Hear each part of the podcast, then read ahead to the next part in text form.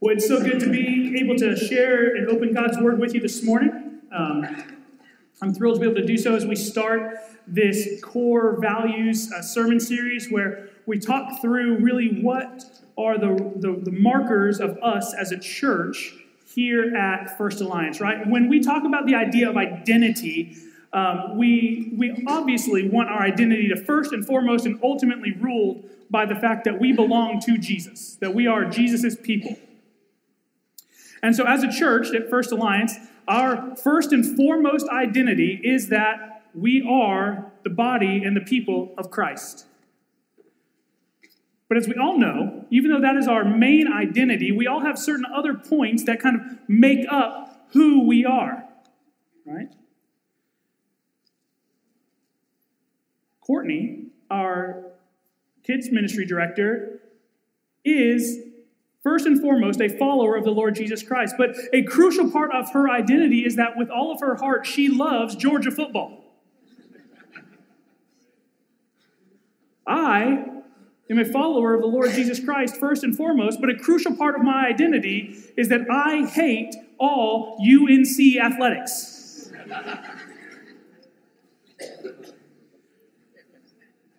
Please still love me. We all have different things that would be markers. If someone asked you, what makes that person who they are? First and foremost, we want to be known as followers of the Lord Jesus Christ, as Christians, as people who have trusted in Christ as our only hope for salvation. That is the starting point. So, as we preach through this series and we talk about these five core values that make up our identity at First Alliance, please understand that each one of these is governed and ruled over by that identity that above all else, we are the people of God. We are Christ people who have submitted ourselves to Him and now live as Christians. And that's why we started this series last week by talking about the role of Scripture, because we believe, as the leadership of First Alliance, that all of our core values flow out of the truths of Scripture given to the church. And so I have the joy as the pastor of discipleship this morning to speak on our first core value, which is, in fact, disciple making. So I would encourage you to open in your copy of God's Word with me this morning to Luke chapter 5. Luke chapter 5, and we'll be starting in verses 1 through 11. Now, here's the thing about identity it's that identity is, in a very real sense, crafted, not just given. Identity is crafted, not just given. Uh, I love football. I enjoy playing pickup football. Um, every year when I was a younger person, um, we would have what we called the Turkey Bowl. On we'd get up super early on Thanksgiving morning, a group of us, and we'd meet at the church, and we'd have a giant flag football game. Um, so I love doing that every year. But I would in no way consider myself a football player. Because identity is crafted and not given. I love to fish. I grew up uh, with my grandfather who would take me fishing. And I remember the first time that we went fishing, one of the first memories that I have, I was three or four years old, and we were sitting there on the shores of Hensley Lake in Northern California. And I caught my first fish, and I will never forget what my papa looked at me and he said, he said, We just might make a fisherman out of you yet. And he tried. And I love to do it, but if you would ask my wife, she would tell you I'm not great at it and that she's better, although I don't know if that's true. But what happened was he said, we could, We're going to make a fisherman out of you yet. And so, over the next years of my life and into my teenage years, three to four times a year, we would go fishing together. And I would learn from the decades upon decades of experience that he had fishing all over the country, and that sparked a passion in me for it. And it became part of who I am, right? It became a part of, if people say, What, what makes you you? Part of that is going to be I love the outdoors. I love hunting. I love fishing. And that came about because my grandfather labored in his life to make a fisherman out of me yet. That is why disciple making is such a crucial part of our identity here at First Alliance and is one of our core values. We know that it is a task given directly by Christ to his church in the Great Commission, where he says, All authority on heaven and earth has been given to me in Matthew chapter 28, verses 19 and 20. So, in light of the fact that I am the one who holds all authority, go and make disciples. Go and make disciples. This is the mission and the job of the church. In fact, if you look at one of our core values cards, if you flip it over on the back, it gives a one sentence description of each of our values. And the one for discipleship making is, in fact, we exist to make disciples. Making disciples of Christ is the reason that First Alliance Church exists. It's the reason that we gather. It's the reason that we grow together. It's the reason why we're in community together. We exist in all things as a church in order to be obedient to Christ and make disciples. So, what is, what do we desire our identity to be as a church? And it is simply this we desire to be disciples making disciples for God's glory and our joy. Disciples making disciples for God's glory and our joy. And so, this is the statement through the lens of Scripture which I want to unpack with us this morning. So, let's stop listening to me and turn our attention where it is deserved to the Word of God this morning in Luke chapter 5. Luke chapter 5, verses 1 through on one occasion, while the crowd was pressing in on him to hear the word of God, Jesus was standing by the lake of Gennesaret. And he saw two boats by the lake, but the fishermen had gone out of them and were washing their nets. Getting into one of the boats, which was Simon's, he asked him to put out a little farther from the land. And he sat down and he taught the people from the boat. And when he had finished speaking, he said to Simon, Put out into the deep and let your nets down for a cast. And Simon answered, Master, we toiled all night and took nothing, but at your word I will let down the nets. And when they had done this, they enclosed a large number of fish, and their nets were breaking. They signaled to their partners in other boats to come and to help them, and they came and they filled both of the boats so that they began to sink. But when Simon Peter saw it, he fell down at Jesus' knees, saying, Depart from me, for I am a sinful man, O Lord. For he and all who were with him were astonished at the catch of fish that they had taken. And so also were James and John, the sons of Zebedee, who were partners with Simon. And Jesus said to Simon, Do not be afraid. From now on, you will be catching men. And when they had brought their boats to land, they left everything and followed him. Disciples making disciples for God's glory and our joy. I want to approach this text this morning and unpack this statement through a few questions. And the first one, uh, so very straightforward outline this morning if you're following along or a note taker. So here's your first question to unpack this idea with What does it mean to be a disciple of Jesus? What does it mean to be a disciple of Jesus? And I would argue this morning, and I, I would hope that we can come to the agreement this morning, that to be a disciple of Jesus means three things. Here's the first to be a disciple of Jesus you must live in Jesus. A disciple must live in Jesus. These Simon and John and James, these, these men who were going to become some of the, the, the pillar disciples of the 12 that Jesus would travel with during his ministry, uh, they were just fishermen. They weren't disciples. They didn't know anything until they met Jesus. You see, a disciple cannot be a disciple until they encounter Jesus.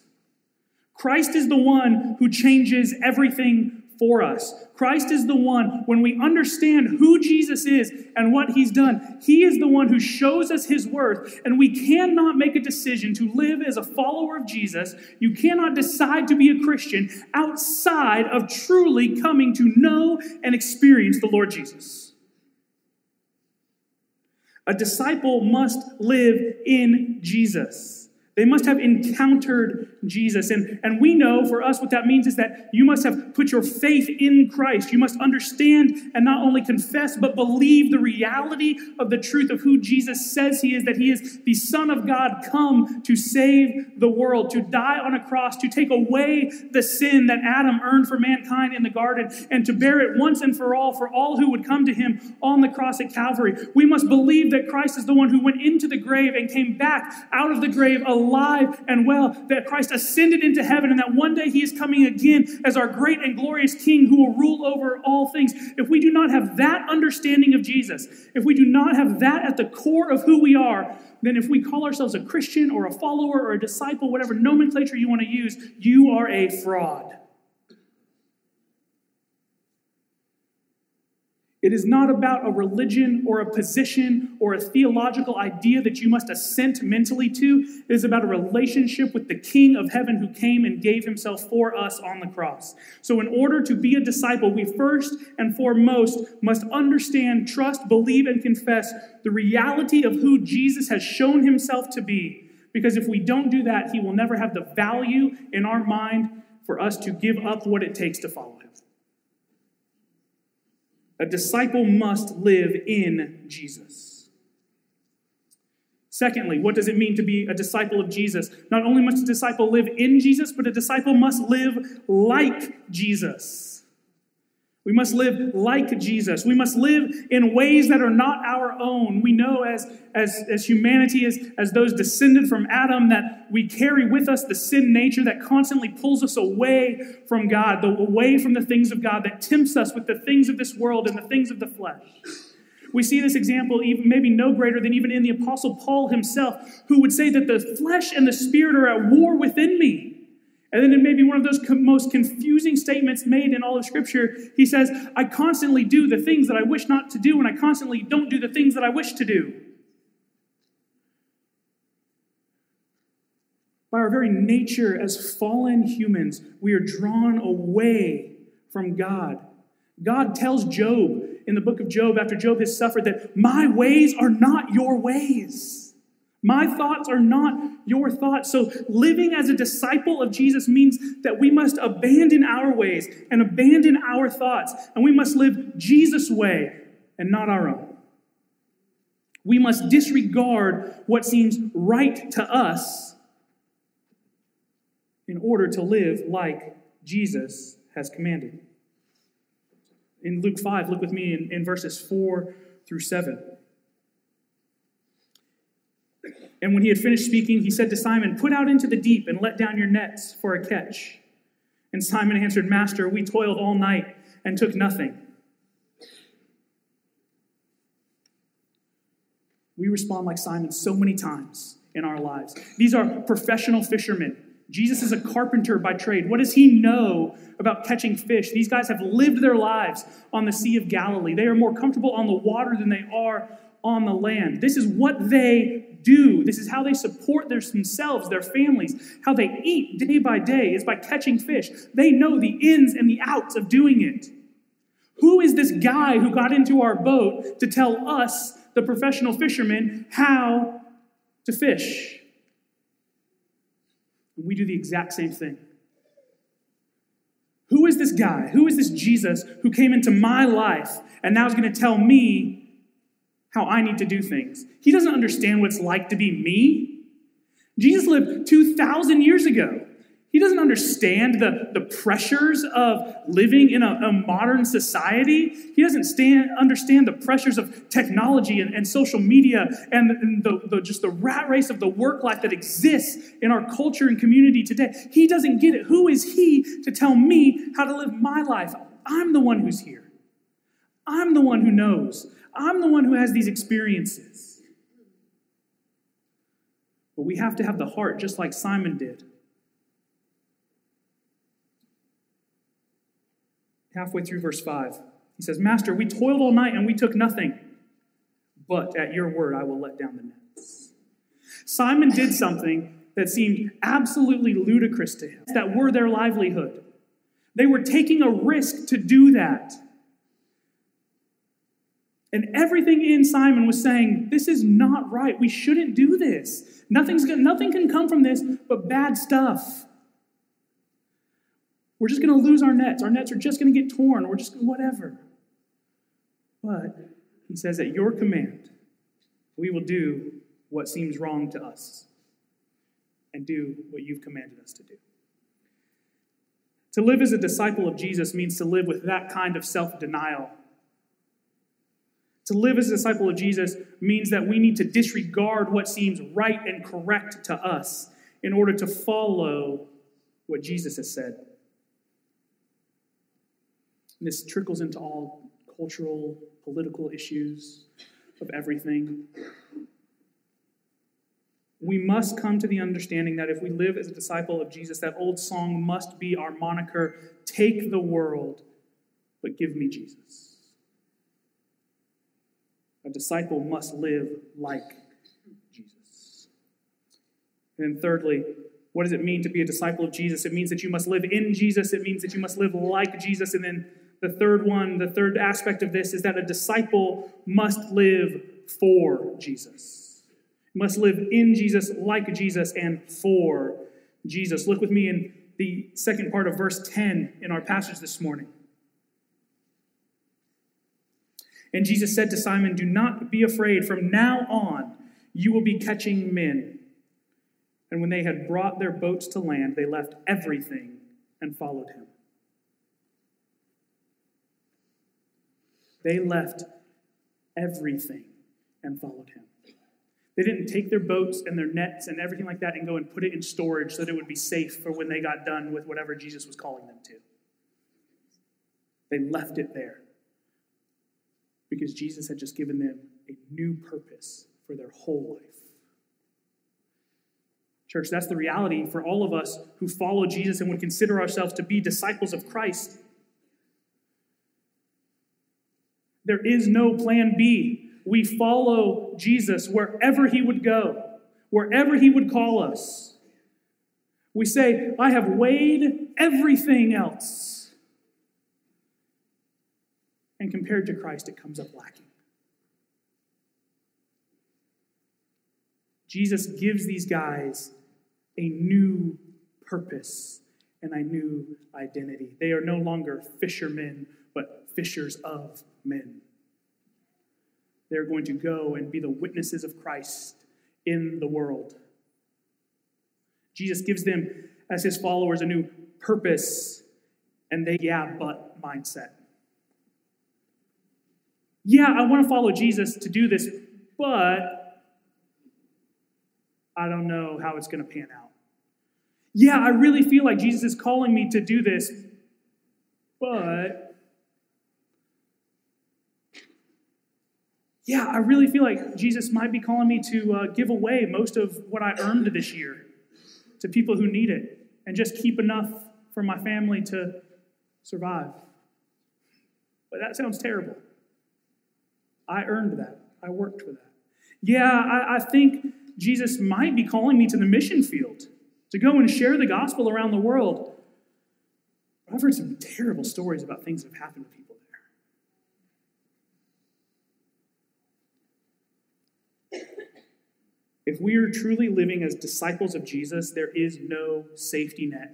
We are all in with Jesus. Heard a story one time of a guy who played football for Texas A&M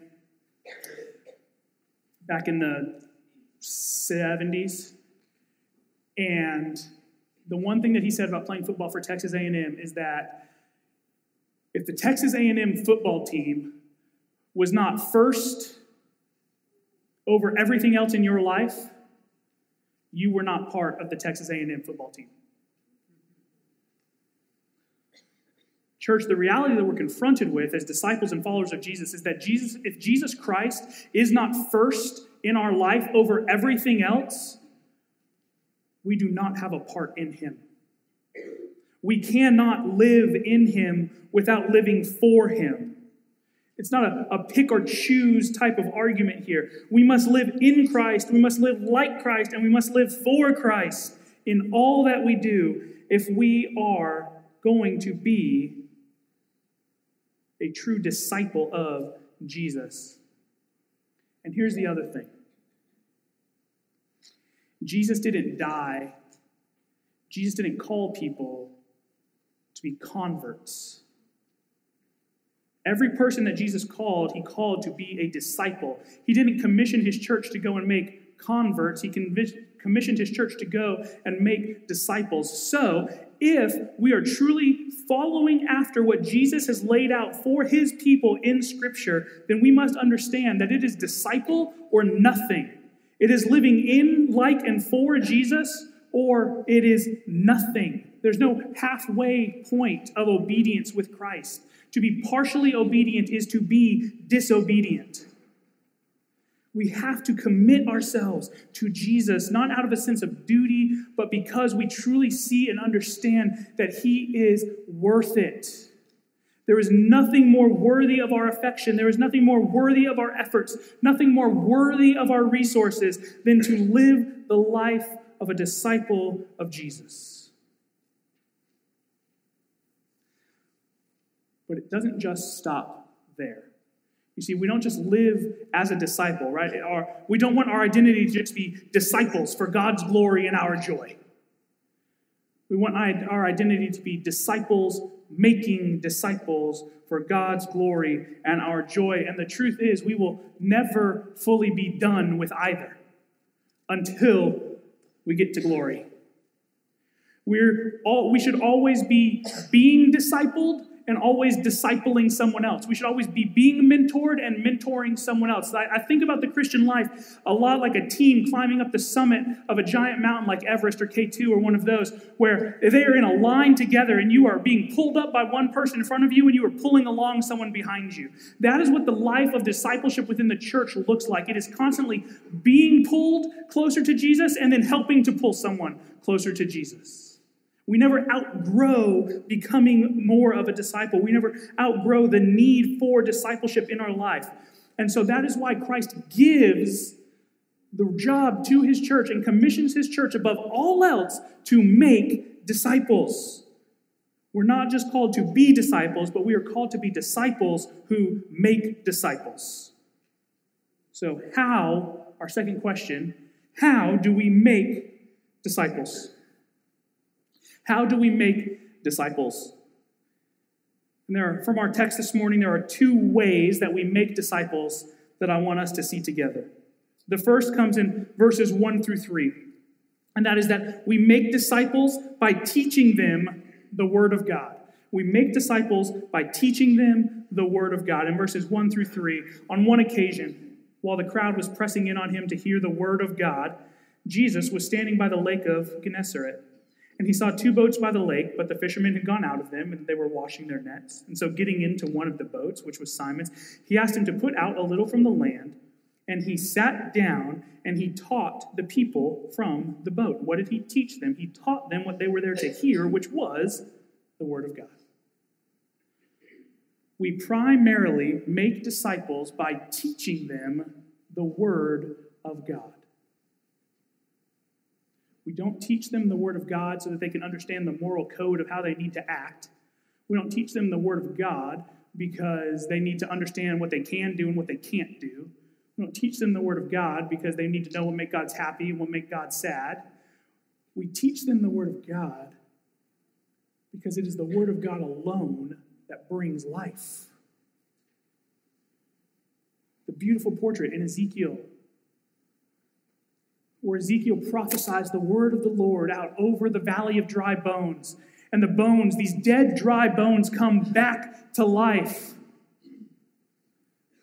It is the word of the Lord that brings life. It is God's word that brings life. Why? Because it is where it is in the word of God where we understand the reality and the beauty of who Jesus is, and we see the gospel laid out in front of us.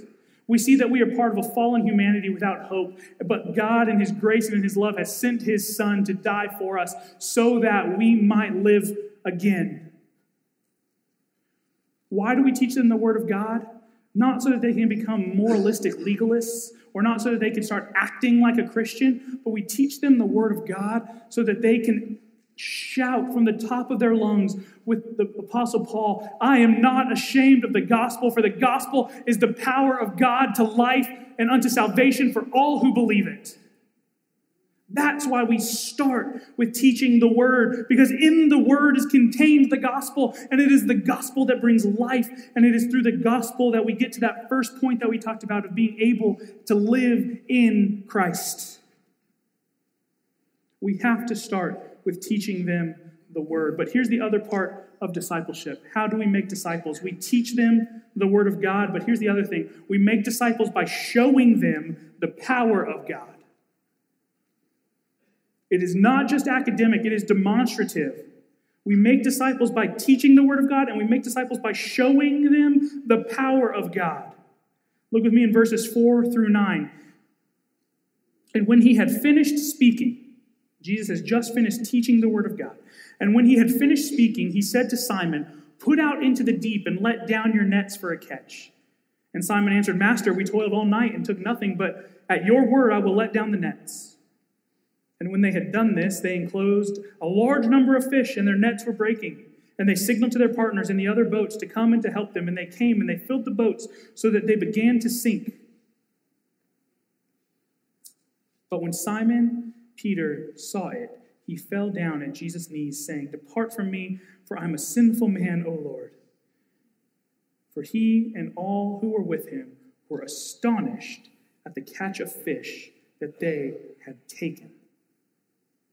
You can take that last sentence of verse 9 there and you can change it and it would not lose what its meaning is there. And you could say, For he and all who were with him were astonished at what Jesus had done.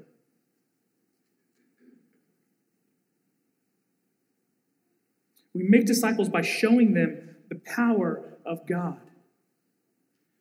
Jesus taught them the Word of God, and then he displayed the power of God over creation by causing all of those fish to swim into the nets they had avoided all night long. It was nothing more than a divine act of God Himself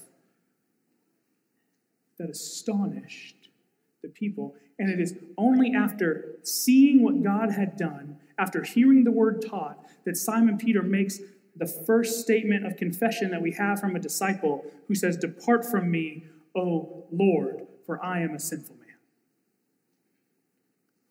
You see, when we when we make disciples by teaching people the Word of God and we make disciples by showing them the power of God, they get a true understanding of who God is. God is not a far off God, but God is a God who works in and through our lives. Now, you may, like me, be reading this and hearing this and saying, right, but I can't. Uh, I can't do that. I can't make a bunch of fish jump in a boat. Right? I, I can't do what, a, what Elijah did and call down fire. I can't do what Jesus did and, and stand at the tomb of a loved one and say, Come on out. I can't, I can't do these things. I can't show someone the power of God in these type of ways that, that would change someone's mind about who God is.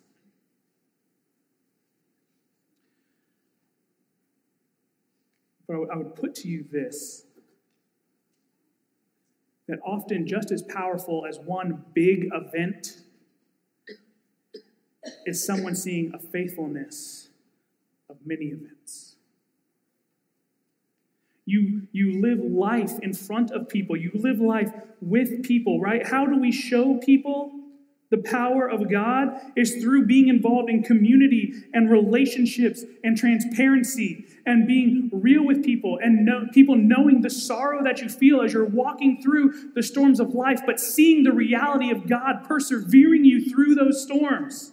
And as people see that in your life over and over and over and over again, what it does is it builds up to this great and glorious testimony of the sufficiency of God. It builds up to this great and glorious testimony of the care that God has for his people as he leads us through these storms, as he doesn't just let us out there by ourselves, but as he walks with us, as he cares for us, as he provides for us. The sustaining power of God that only he can do. We make disciples by showing them the power of God. I've never seen the power of God more on display in a marriage than by one of my mentors in college who would have some of us over to his house for dinner on a regular basis. And when we got there, it was just like it always is at the house.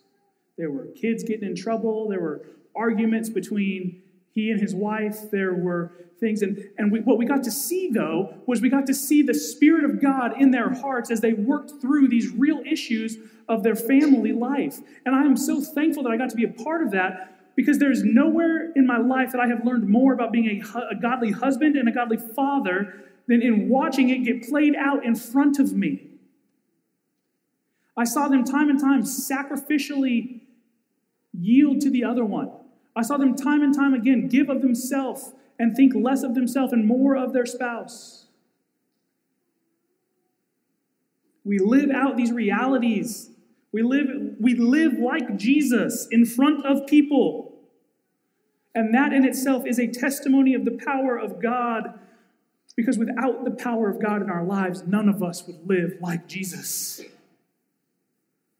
I don't know about you, but without without the power of Christ working in me, I'm terrible at forgiving people. Without the power of Christ working in me, I'm terrible about having a short temper. I'm terrible about secluding away and just saying to heck with people. I'm sure for many of you, you can think of different things where you're like, man, that was all Jesus and not me, because if it was me, I'd have handled that situation very differently. We make disciples by showing them the power of God. This is primarily done in the church through community, through relationships, and through transparency. Pastor Paul is going to preach next week on another one of our core values of authenticity. You can substitute that word transparency that I just used there for authenticity. We are real with each other and with God, is what we believe as a church. Here's, here's a challenge this is a challenge that, to me, as much as it is to you, church, if we are going to be a church who makes disciples, if we're going to make disciples by showing people the power of God at work in our life, it means that we need to take our church mask off, crumple it up, and throw it away. It means that we need to understand that this is the First Alliance family and we can walk in here, ward all sorrows and all life stresses and all, and we will come together and wrap our arms around one another and bear those burdens and walk through it together because that is who Christ has called us to be, and that is what it means to live a life of discipleship together. Community and relationships don't exist without real transparency. You cannot build relationships that will help support you and grow you if you are not willing to be hurt.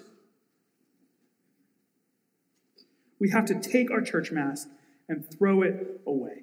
So we make disciples. We live as a disciple and we make disciples. We do it by teaching them the Word of God, by being in community around the Word of God, reading and studying and asking questions and having conversations about Scripture. When was the last time that you went to somebody and you just said, Hey, I was reading this the other day in the Bible and it was kind of crazy, or it really spoke to me, or that what do you think about it? And you, you sat there with another believer and had a conversation about the truth and the reality of God's word. We make disciples by teaching them the word of God, and we make disciples by showing them the power of God. So, when we live as a disciple and as we make disciples, the third question this morning is what is the fruit of living this way? What is the fruit or the outcome of living as a disciple making disciple of Jesus? And there's two. The first, our joy. When we live as a disciple making disciple, we will experience true joy and satisfaction. Remember that old song I talked about? Take the world, but give me Jesus. If we really believe that and if we really live that way, then what we're saying is you could take everything else away from me. You could take my retirement, you could take my family, you could take everything I've ever earned or worked for in my life.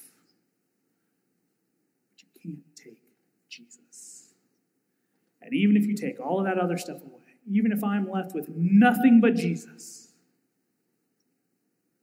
I will be satisfied in Him alone. When we live this way, when our focus becomes living as a disciple, when it becomes living in and like and for Jesus, and when the purpose of our life is, is truly, above all else, to make other disciples, and everything that we do in our life, whether it be activities or jobs or whatever, serves that purpose of making disciples, we will come to know true joy and satisfaction in Christ that nothing can ever rob you of.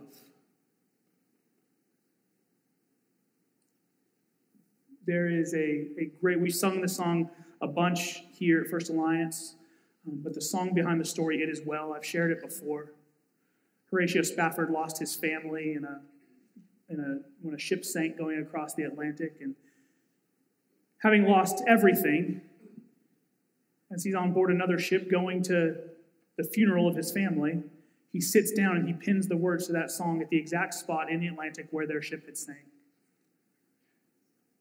And he writes, Sorrows like sea billows roll, like the storms of the sea are the sorrows of my heart.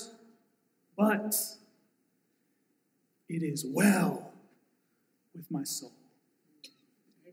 And then he goes on to say, Oh, for my sin, my sin, oh, the bliss of that glorious thought. My sin, not in part, but the whole, is nailed to the cross, and I bear it no more. Praise the Lord, it is well with my soul. You see, when we value Jesus in that kind of way, when we value Jesus above all else, then no matter what we lose in this life, no matter what living for Christ costs us, we get to look at the cross and we get to say, Praise Jesus! I have lost it all. This world would say I have nothing else to live for, but it is well with my soul because Christ is my Savior and my hope is in Him, not in this world.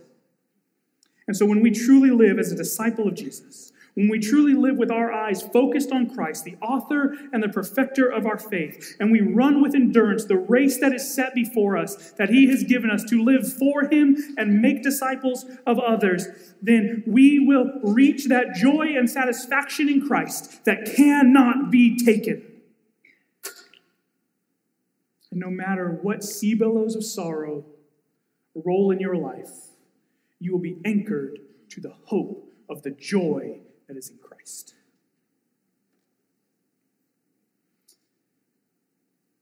And so, that joy is one of the fruit or the outcomes of living this disciple making life.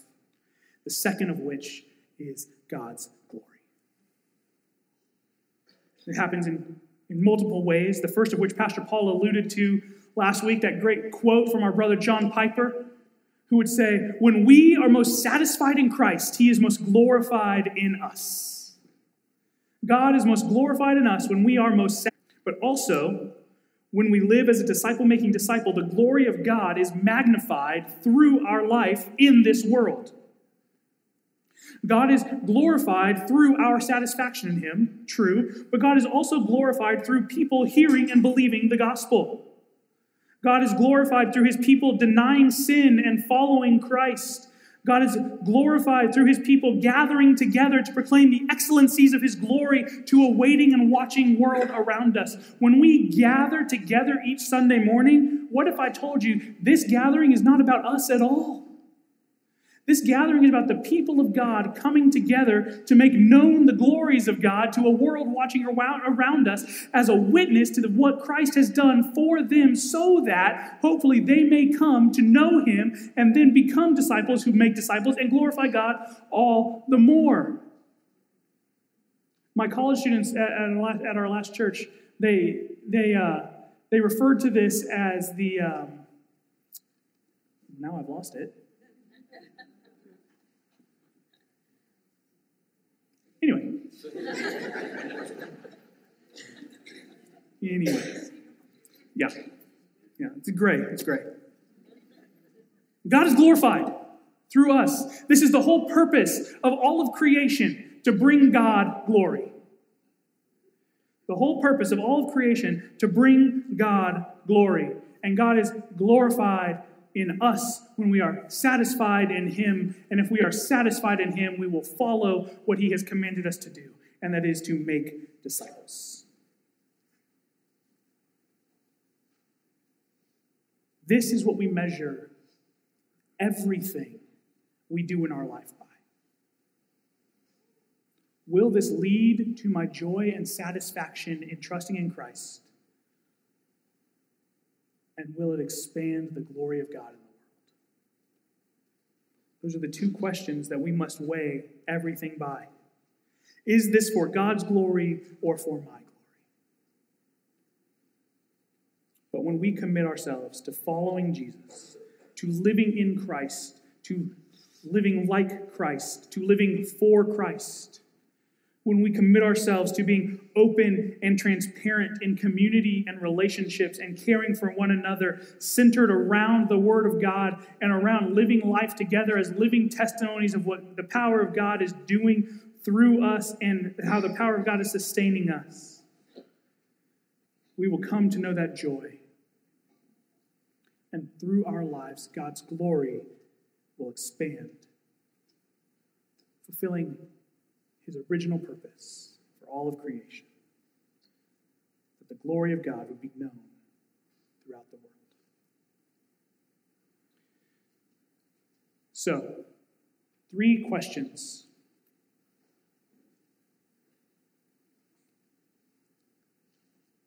And then a fourth. Why does discipleship, why does making disciples matter so much to us? At First Alliance Church that we would put it in our core values and say, we want this to be part of the DNA, part of the identity of this church. Why does discipleship matter so much to us at First Alliance? Three reasons. First, discipleship matters because faithfulness to Christ matters. Christ does not call us to live as converts, but he calls us to live as disciples. Secondly, discipleship matters because the integrity and the purity of the church matters. When we fail to make disciples, when we're satisfied with just adding to the roll or adding to the numbers and just having converts, the integrity of the church is what suffers because we start having churches that look less like Jesus and more like the culture of the world around us. And we start to see churches straying from the truths of Scripture. And we start to see churches moving into focusing more on political ideologies on, on either side of the aisle than they do on seeing people come to faith in Christ and to living for Jesus. When we fail to make disciples, when we fail to have discipleship as a key part of who we are, centered around the Word, the church loses all integrity. Discipleship matters because the integrity and the purity of the church matters. And then, thirdly, discipleship matters because more than anything else, the expansion of God's glory and kingdom matters. In the garden, when God creates, he gives Adam the first mandate to be fruitful and to multiply. Multiply people across all of creation spread the glory of the garden, which is a reflection of the glory and the perfection of God, across all creation. And so when we live a life as a disciple who makes disciples, We commit as a church that discipleship matters because being faithful to that original intention of God of spreading His glory and kingdom throughout our world matters more than anything else to us.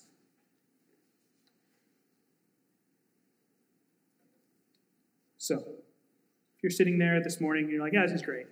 Discipleship's like that next stage of Christianity. Brothers and sisters, I, I, I plead with you. You are, you are shorting yourself by being satisfied with something less than Christ has given us. Discipleship matters because our faithfulness to Christ matters, because the integrity of the purity of the church matters, and because the expansion of God's glory and kingdom matters. And so, as we close today, really quickly, how can you pursue living as a disciple who makes disciples? Let's get practical for a minute. How can you pursue living as a disciple who makes disciples? The first is that you can get into God's word with other people. Get into God's word with other people. The second way, intentionally seek out people to walk through life with. Find people that you can build relationship with without a mask on, fully transparent and authentic, and say, This is me in the fullness of me, better or for worse. And then walk through life together in the grace of Christ, caring for and supporting and bearing one another's burdens. Thirdly, you can pursue living as a disciple, making disciple through sharing the gospel with people that you know who don't have a relationship with Jesus, making that a priority in your life. Fourthly, you can find a more mature Christian brother or sister to mentor you. And finally, you can gather with other brothers and sisters for intentional times of prayer. These are five very quick ways that you can pursue living life as a disciple making disciple. And a great way to get started doing all of these is by getting involved in one of our discipleship ministries here at First Alliance. I'll have a table out in the Welcome Center after church with information about all of our discipleship ministries. Um, I would love to talk with you. If you have any questions about them, what do we have? You're like, I didn't even know we had discipleship ministries. Great, we do. Come talk to me. Love to get you plugged in. Um, we'll have information about everything that we do out there. I'd love to have conversations um, with anybody who's interested in taking that, that next step, with whether it's joining a small group, which is 8 to 15 people who gather on a weekly basis for Bible study and for prayer, a D group, which is a smaller group of two to four people who meet and have those life on life relationships and studying God's word and praying for each other and, and walking through things. We have um, our four by fours, which are four people for four weeks walking through a Bible study, is a short term commitment our equip seminars, um, our Sunday school classes, our men's and women's ministry events. I have information about all of it. I would love to share it with you, and I would love for you to come and ask any questions and get plugged in in that because more than anything else that we do, that is the heartbeat of our church. And outside all the other ministries that we do, all the outreach that we do, all the everything else that we do grows out of the soil of discipleship at First Alliance. It is what lays the foundation for everything else we do. So I pray, above all else, that 2024 will be the year that we as a church double down on and commit to live out God's given identity of being disciples who make disciples. And we see God's glory expanded and our joy made complete by following Him in all we do. Would you pray with me?